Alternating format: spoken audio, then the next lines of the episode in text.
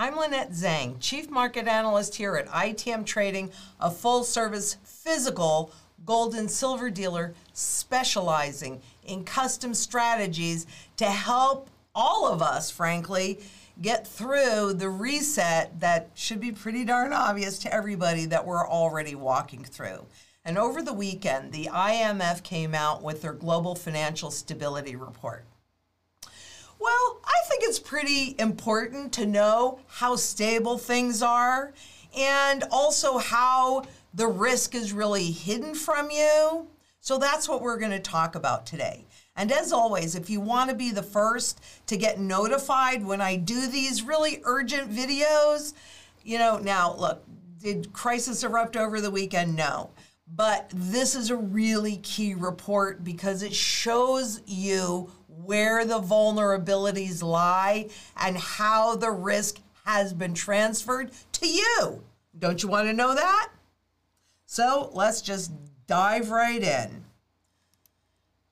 Okay, your risks are increasing every single day. Do you know that? Do you realize it? It's really why we need to make sure that we are protected and as self sufficient as possible.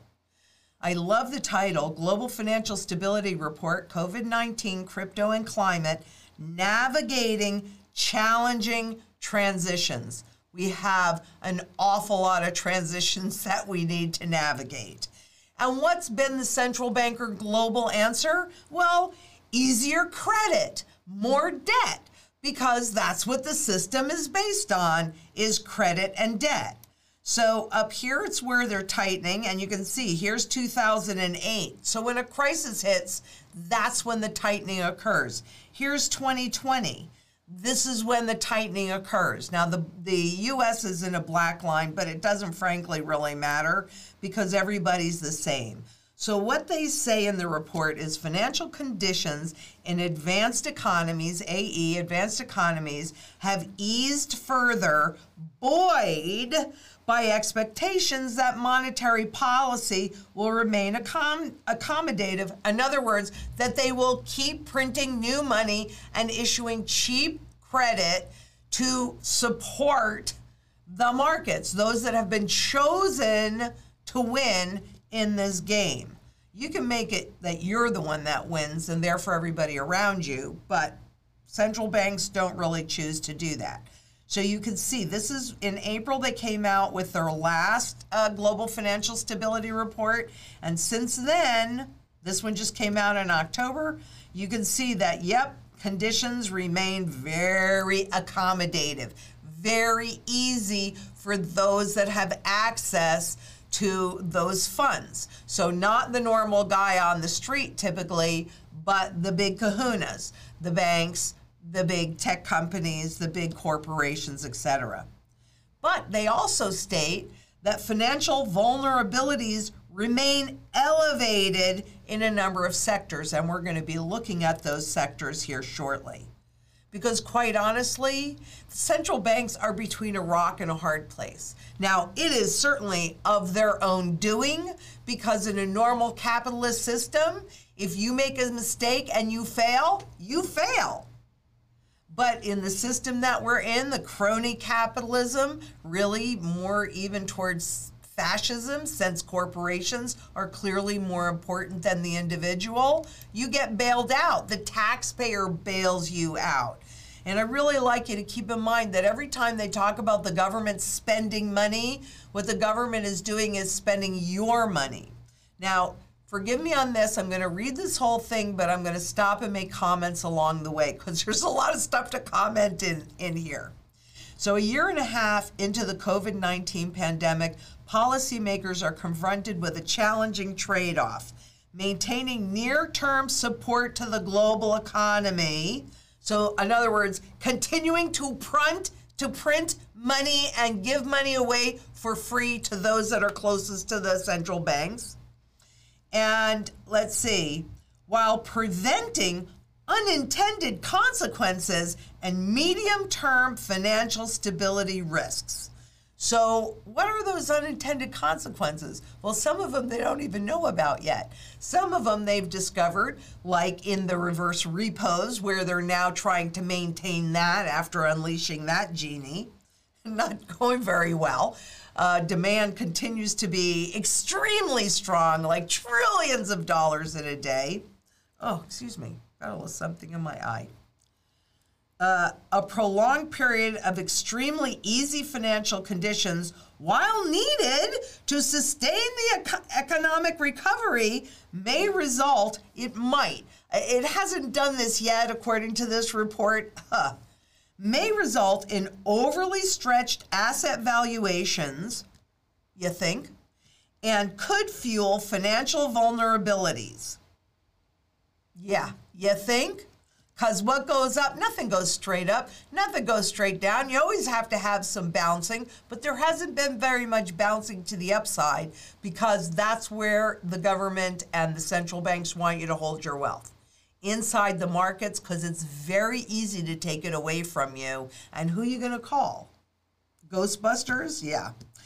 Now, I like this one. Some warning signs, and we're coming back to this in another slide some warning so- signs. For example, increased financial risk taking and raising fragilities, rising fragilities in the non-bank financial institutions sector, so fintech, etc., point to a, deterior- to a deterioration in underlying financial stability foundations.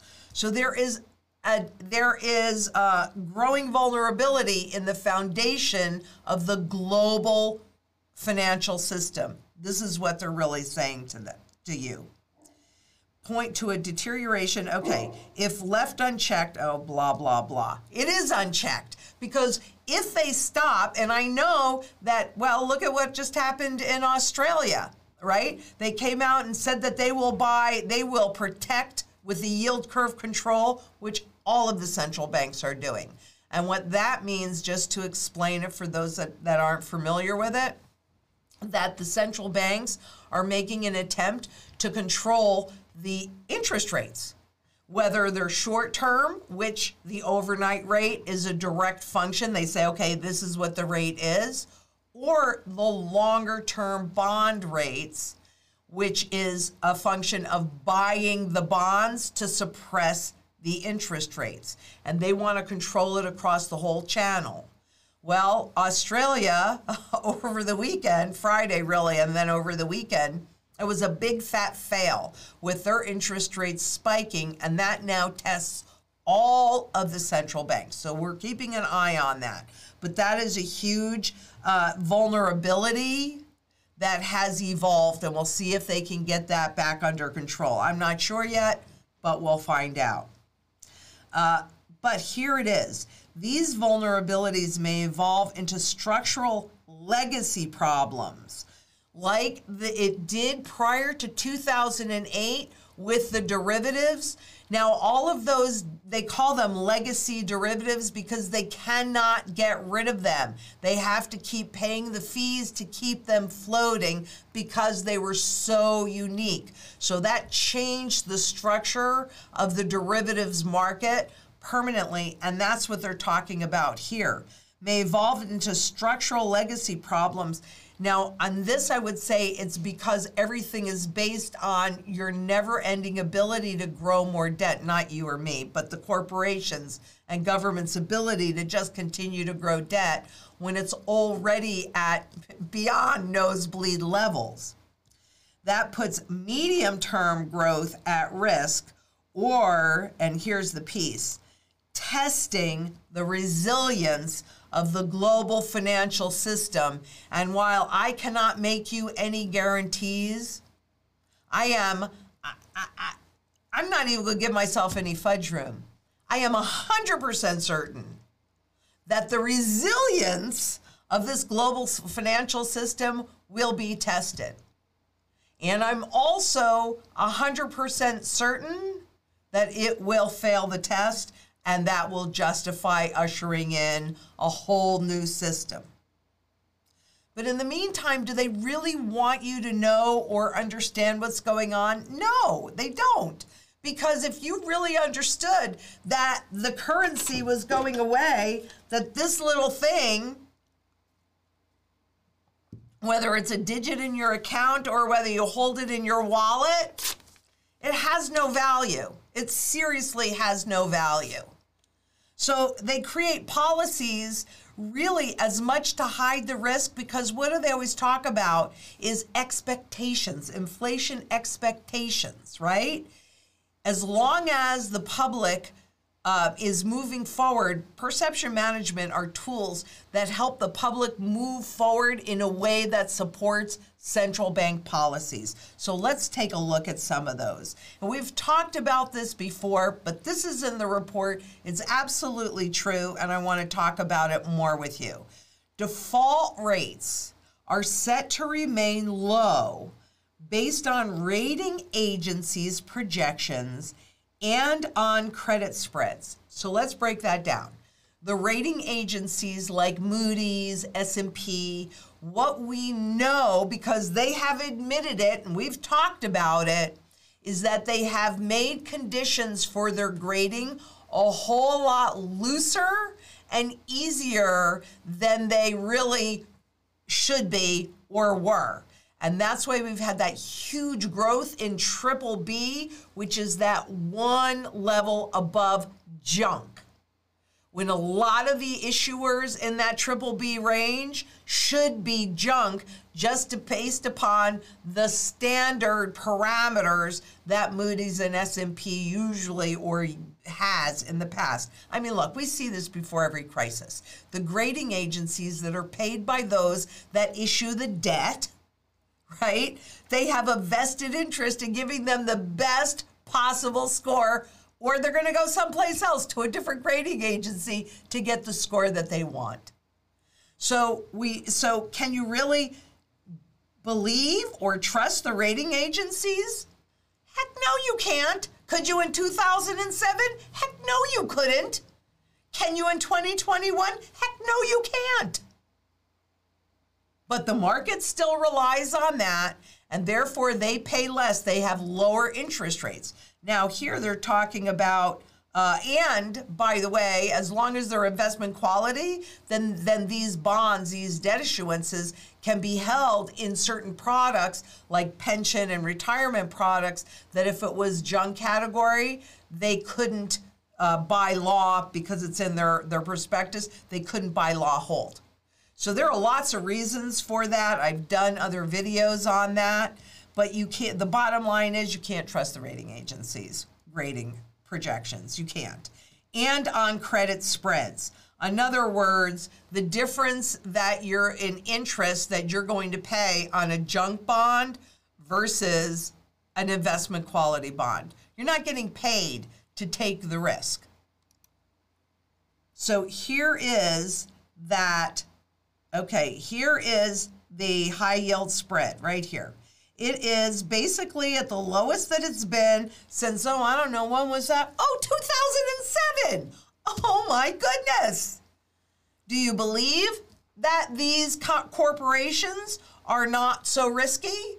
Well, don't believe it. Don't believe it because it's a lie. And it's a lie to hold your wealth in there so that when it erupts and you see interest rates rise, well, what do we know about interest rates? All right, as a reminder, this is interest rates, this is principal value. When interest rates go up, look what happens to the principal value of the bond. Now, if you're in a mutual fund, maybe that's hidden from you, maybe even the defaults are hidden from you. But when this happens on a large scale, it won't be hidden from you anymore. But there's not going to be anything you can do about it either. It's going to be too late. You know, I mean, look at look at how rapidly you see these yields rise. You can't move that fast. And I've heard too many stories of what happens to people that call their brokers, their stockbrokers, and they want to sell, or they, oh, they're out to lunch, oh, they're on vacation. I mean, when I was a stockbroker, you never heard of that. Somebody wanted to place a buy or sell order, you did it lickety split. And if I wasn't there, I had an assistant that did it lickety split. And if she wasn't there or he wasn't there for some reason, there was always a manager. There was never any good excuse for you not executing a trade immediately. But I hear that all the time these days. It's really quite disgusting. But central bank policies of low interest rates have forced savers and those that need that income out on the risk spectrum and pushed those yields down too. So you are not not getting paid. Now, I've also heard a lot of people say, "Well, but I use that for income." And I'm kind of digressing here a little bit. However, what you need to understand is that you're risking your principal for that itty bitty teeny weeny bit of income. There's a strategy to overcome that. If you talk to one of our consultants, they'll explain it to you. Okay. So then they get into financial risk taking, re leveraging, and financial leverage. Hmm, let's take a look at that. Okay? So this graph goes back to 2005, both of these do.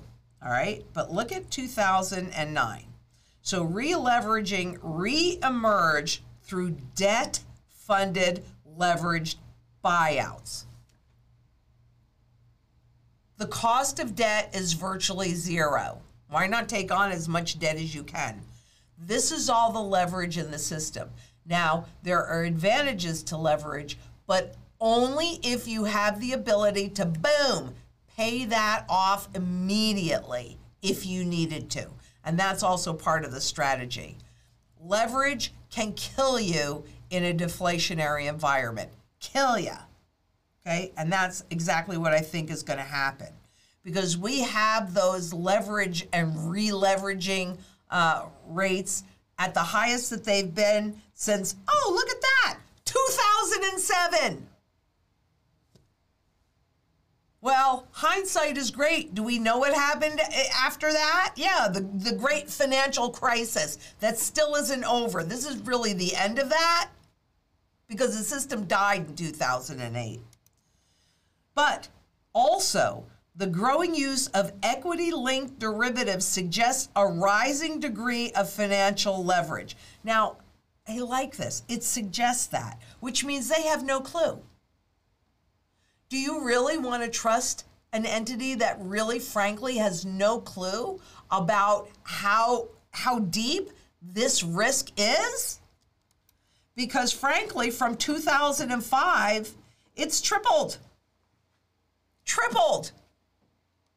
And in 2020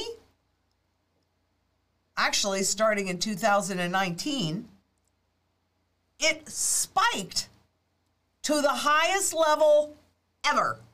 Ever. Ever.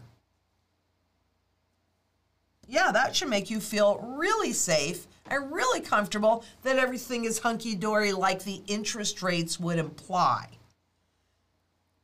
No, that's all manufactured and it's all designed to get you to go in the direction they want you to go in. So, back to that on that first piece, some warning signs. For example, increased financial risk taking and rising fragilities in the non bank financial institution sector point to a deterioration in underlying financial stability foundations. Well, there's now, mind you, they did not put that quote with these graphs because they don't want anybody to connect those dots, but it's pretty obvious what they're talking about. Because then what they do on top of it to create even more leverage, more debt, more risk, is they turn all of this garbage into financial products and sell them back to you for your retirement. And you're not getting paid for the risk that you're taking. Now it was a CDO that that the freezing of it created the financial crisis in 2008. This is a CLO. The difference between the two is the CDO was based on mortgages and this is based on debt. corporate debt. A collateralized loan obligation is a single security backed by a pool of debt. So, all that debt that you saw put into a big, huge pool. They're offering corporate loans with low credit ratings or loans taken out by private equity firms to conduct leverage buyouts, to take on more debt. So there are loans taken out to take on even more debt. Okay, that sounds great to me. With a CLO, the investor receives scheduled debt payments from the underlying loans, assuming most of the risk if borrowers default. Let's see. So Wall Street benefits because they're making all these fees from giving the loans to begin with. I mean, we can look at that. Here, let me go back so you can look at it again. Okay, so they make money on all of these debt issuances, all of them, right? Then they put them into a pretty package and they sell them to you. And now we are at record levels. What could go wrong? Do you see why the central banks cannot raise interest rates? They're going to try. Do you see why the central banks cannot run off their balance sheet from buying all of this garbage? They're going to try. Australia tried to control the interest rates and they had a big fat fail. This is going to be a big fat fail globally. I mean, I can't guarantee it, but I'm 100% certain. There's not one doubt in my mind about what we're going to see. So here was the CLO issuance in 2006, 7. Here it was in 2009. Just keep that in mind. Because the central bank policies were all about financial repression. I just did a video recently. Edgar, maybe you can put the link in the description here. So, because it's really important that you understand that uh, central banks have used financial repression to create demand in the markets, and they've been doing it forever, but they've specifically been doing it since the 40s, really without a break. Without a break. And that's what they that's how they do it. You know, oh, I need more income. So you're not looking at the risk, especially when the risk is being hidden by grading agencies and by the yield curve because they're artificially suppressing that. So people just go, well, yeah, I'd rather get 5% than 2%. But the level of risk that you're taking, actually, even on the 2%, is huge. It's just all in the training. I'm so grateful that I was a stockbroker, I'm telling you, and a banker. I'm so grateful that I had those experiences so I could share my experiences with you. So this supported because they're really talking about derivatives. And derivatives are something that will 100% take this system down. So this is the most current Q2 uh, report from the Office of the Comptroller of the Currency. And as always, all of the links are available on our blogs. Okay. So these are the levels of derivatives in the FDIC insured US banks. This is not global. I'm going to show you that too. This is just in the US in the FDIC insured banks, which they really, if all the banks go down at one time, there's not enough money to cover it. Okay. Now they're reporting a notional value of 183, almost 184 billion, if I was going to round up. Okay. So, all right, maybe that's not horrible, except for the problem that whenever you hear nominal or notional, what you should immediately just know is that you're not really going to know the risk or the level involved. So then, and this is from that report, from the OCC's report. The notional amount of a derivative contract is a reference amount that determines contractual payments, but it is generally not an amount at risk. Nobody really knows the amount at risk. Admittedly, they all say the same thing. And in 2013, rather than changing behavior, what they did was they created formulas to make it look like they were doing fewer derivatives, even though that's not so. And you can see this is the netting benefit. So, how much in notional value really is reported? Well, we, we know what they've reported, rather, but how much is really floating out there? Nobody knows. Nobody knows. Well, that should make you sleep really well at night. This, frankly, is what will keep me up at night because I know this. Netting hides the visible level, it doesn't change the risk. What they're saying is, well, if you have this derivative over here and somebody has an opposite derivative over there, they cancel each other out. Yeah, they do until they don't. They do until they don't. So we are really flying blind on this. And it's not just you and me that are flying blind, it's really the central banks, the governments, even the banks and the entities that create these derivatives. Everybody is flying blind by choice. And as long as the printing presses can roll, they could keep it floating. But the reality is, is nobody knows. But it's a lot, I will tell you. So this is from the Bank for International Settlements report on derivatives, and it goes through December 2020. Okay, and it is in trillions of dollars, which we throw around like that's nothing, but I mean, you know, put that in perspective. So, what they're admitting to, reporting to, is a total of 600 trillion in notional value. How much is at risk? I don't know. But what I can tell you is before they changed the accounting rules, the Bank for International Settlements reported it was one, and I, I totaled this up myself from their reports 1.49 quadrillion in risk at, at risk. 1.4 quadrillion.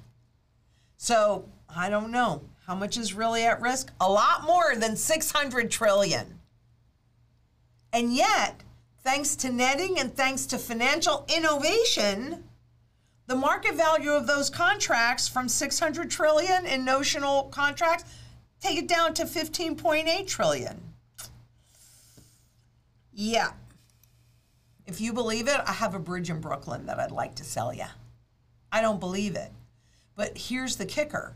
The global GDP is 84.54 trillion. So, you know, if you've got notional amounts at 600 trillion and that still isn't telling you how much is really at risk underneath that, just what they're admitting to is over seven times the global GDP. Can you tell me how in the world you can print that out or you can or you can wallpaper over it like they did in 2008? Which was harder for them to do than the first time they had to do it in 98 with long-term capital management. Third time's a charm. How about third time can take down the system? They can't bail it out. But it would justify a new system, wouldn't it? Absolutely will justify it. So, has any of this that I've shown you and all of the central bank printing and money creation and interest rates at zero and all their shenanigans, has it reduced the risk according to them? I mean, according to me, no, it has not. But this is also in the report. And here are the vulnerabilities. Now, first of all, what they're showing you is the proportion of systemically important economies with elevated vulnerabilities and the percent of countries with high and medium high vulnerabilities by GDP. So they are looking at the, most advanced economies first, okay? And it's all done by GDP. Now they're also letting you know in these parentheses the number of countries that they that according to all their parameters are vulnerable. And then finally, any of this gray area represents the risk to these different entities, these different sectors during 2020's financial crisis. All right, so now let me show you this. All right. So here you go. Now, here is, I think this is like super interesting, really, when you look at this stuff, you go, wow, that is really interesting, but you've really got to study it to fully benefit from what they're trying to show you here. So, sovereign, which are governments, were not very vulnerable according to this. They were at like a 20% vulnerability or 10% vulnerability level. And guess what? They are now elevated up to like a 70% vulnerability level. 13 governments. Their vulnerability level has grown exponentially. Why? We'll come back to that. We'll come back to that. I'm going to show you why. Here are those regular corporations that are not financial, and 17 of those. All right, well, here's their vulnerability during the crisis. Here, so they've elevated vulnerability since the crisis. Even with all of the bailouts, even with all of the new debt for free and, and the central banks buying corporate bonds and all that garbage, they still have an elevated vulnerability today, which I think is very interesting. Households. Well, now the household vulnerability has improved, right? That's gone down. Okay, all right, that, that's good, that's good. We'll, we'll talk more about that. There are banks. Oh, so too, banks were very vulnerable, like 70, 80% vulnerable, but the, but their vulnerability has also fallen, and 35% of the banks, so five banks, are ex- systemically important banks, by the way, are still very, very vulnerable. And insurers, so many times I hear, but it's insured. But look on your insurance contracts, your annuity contracts. It says it's based upon the claims paying ability of the company. And what they're showing you here is that the insurers are at least as vulnerable 12 insurers and you know look we don't really have a lot of choices it's always just a small group of entities that basically control a whole entire area so 68% of the insurers are as vulnerable today as they were when the crisis hit. So, hmm, guess that didn't help very much. Asset managers. Now, asset managers are those entities that invest your money for your retirement or for if you're trying to save or whatever. So, six asset managers, and I got news for you there's not a gazillion of them. 65% of them are more vulnerable today than they were during the crisis. More vulnerable.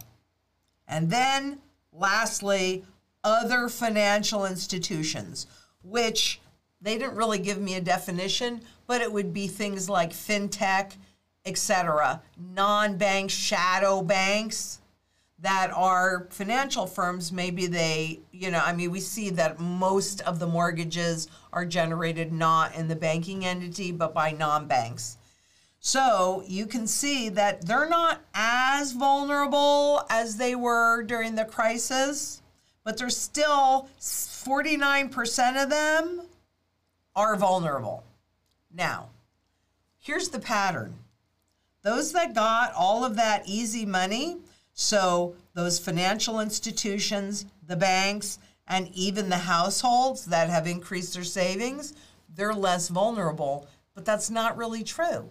And the reason why I'm saying that that's not really true is because whenever a government spends your money or spends money, they're spending your money. So they have transferred the risk really from these private entities here primarily. I mean, look at this is just a little bit, households are just a little bit better, but banks and other financial institutions have fared much, much better than the households have. So I think it's really interesting that those entities that directly benefited from all of the Federal Reserve's monetary programs are showing up here as less vulnerable, but the sovereigns are off the charts. Look at this. They're off the charts. This is how vulnerable they were before. This is how vulnerable they are now. A lot of that has to do with all of the debt that they've taken on and the choices that they've made. We are very vulnerable because even where it's showing it's not as vulnerable, it's not true. It's not true because of everything that I've just shown you.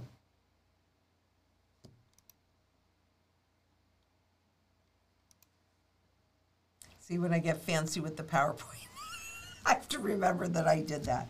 Okay. In the same time, perception management wants to keep you away from good money, from real money that can protect you. They want you to hold your wealth inside of the system that they are attempting to control. And they can control it until they can't. And I know that's not really a very good answer because we want things that are more definitive. But the reality is, as long as the general public has confidence in their abilities, they can continue to do it. But we are so vulnerable that one little change can topple the whole Jenga economy. So when that happens, what do you need? You need physical gold you need physical silver that is decentralized and outside of the system. But they don't want you to do that. So they would rather have intangible wealth explode in nominal value while the value of the dollar or any fiat currency goes down. So this is also from the OCC's report on derivatives in the US FDIC insured banking system. And this is the these are the uh, gold derivatives. And you can see how they have grown. And here's 2021 right here. Okay? So it, it's all manipulation because when you do a derivative, you you know, first of all, you cannot convert it into the underlying asset. And second of all, you can make it appear like there's a whole lot more than there really ever is. But lest you think that it's just in the US, oh, no, no, no, no. Let's look at the BIS report on the over the counter derivatives. And in and specifically, I'm going to look at the notional principal by commodity. And here's gold. Okay, so they did make gold golden. And I would like to point out to you that you can see that those globally, the derivatives against gold have grown as well. So this is the short term battle because a rising gold price is an indication of a failing currency. They don't want you to know that this garbage is dying. They don't want you to know that. So, what they do is they make the stock markets and even the crypto markets let them go up because those are all intangibles but let us suppress gold and silver. Let us suppress real money so that you don't go there. I mean, it makes it easier for them. Well, in the meantime, what I'd also like you to see is that they're saying that there's 2 trillion in notional value, so nobody really knows how much is really at risk, but 2 trillion. But thanks to financial engineering and netting, what does it show up as? Point 0.02 trillion. Substantially lower. Wow. Thank you, Netting. See how handy it is to have the ability to create the rules as you go along, and when things don't happen the way you want them to happen, just change the rules. Don't change the behavior. Well, let me tell you, I think we all need to take a really hard look at ourselves. And if you are counting on the fiat markets to save you from this collapse, well, you know, maybe you need to rethink that because they don't have your best interest at heart. Gold and silver has your best interest at heart because you hold it and you own it outright. All this other stuff, they're just contracts. That's what they are contracts.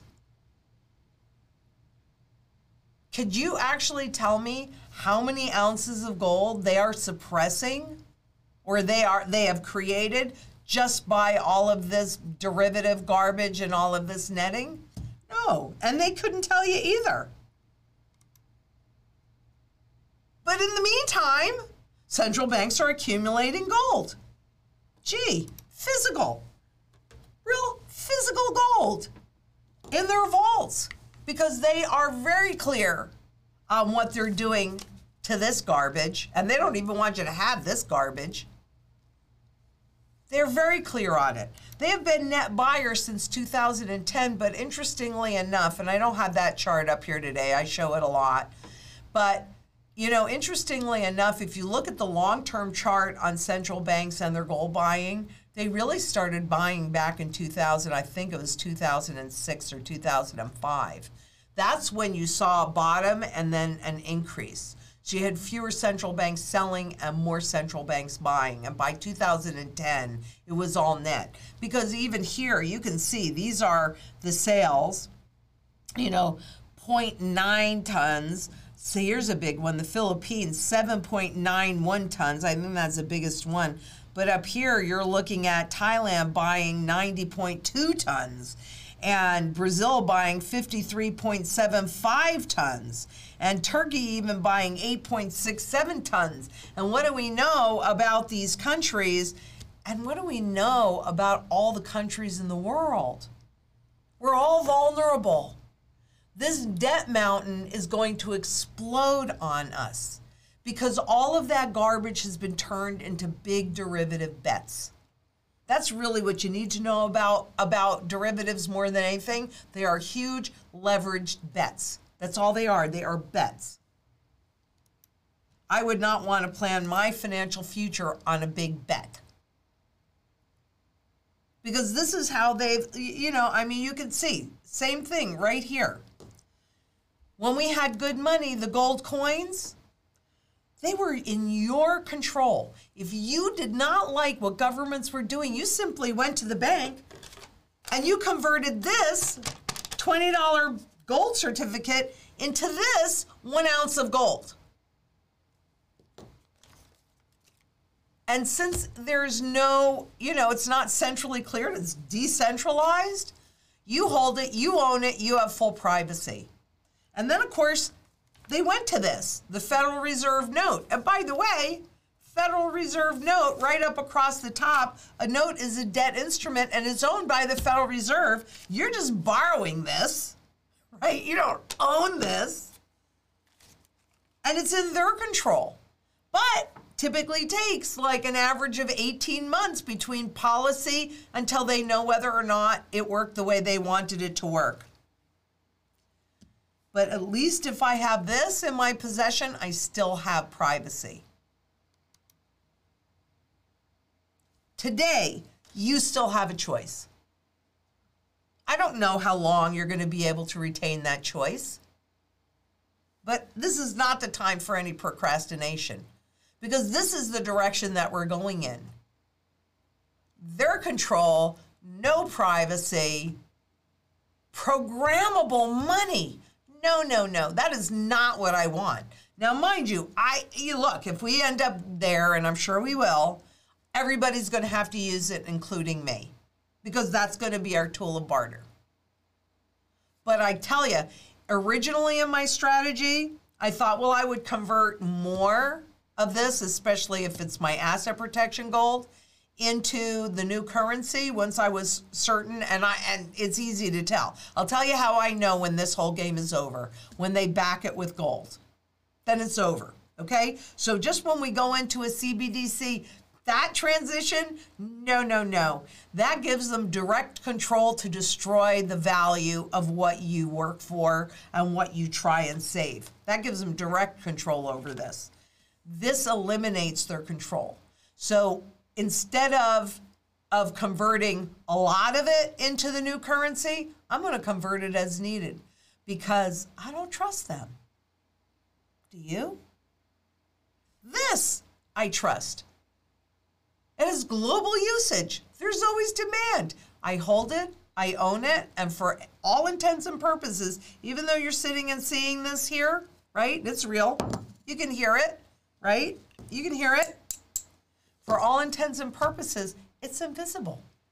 And that's the way, at this juncture in the trend, I prefer to hold my wealth because we have a choice until we don't.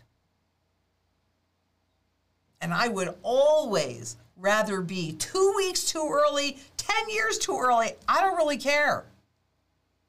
I would always rather be early than even one second too late because that one second could cost you all of your choices. We need more than, than gold and silver during this transition. We need food, water, energy, security, community, and shelter, as well as asset protection and wealth preservation. We need all of those things. So please start today because I don't know how much longer this can go, but Australia could be a warning for us. We'll have to keep an eye on it. Right, we may be losing choices sooner than you would think. Now, next week, I'm going to be on with my good friend George Gammon, Rebel Capitalist Channel. And, uh, you know, after the last conversation that we had and some other things that have gone on, I'm really looking forward to spending some time with him and talking to him. But if you haven't already, please leave us a comment. Give us a thumbs up if you like this, and make sure, and this one particularly, share, share, share this video. I know I'm running a little long on it, but it's that important. And if you want to start your gold and silver strategy, which I highly suggest, just click that Calendly link below and we'll set up a time for you to meet with one of our consultants. If the times that are available don't work for you, call us. We love human contact. So just keep in mind, without a doubt, it is so time to cover your assets. And here at ITM, we use the Wealth Shield. And the Wealth Shield is made of metal. Paper and promises, that's not going to shield you from anything. I just showed you all of the stuff that's going on from the IMF that they're talking about the vulnerabilities, from the OCC you know, where we think that banks are safe because after all, they're FDIC insured. Well, I've done reports recently on how, the level of FDIC insurance too. It doesn't mean anything. It doesn't mean anything. And the Bank for International Settlements to step back and give us, again with the IMF, that global view. So tomorrow I'm going to be with Q&A with Eric. If you have any questions about them, send them in to questions at itmtrading.com. And until next we meet, please be safe out there. Bye-bye.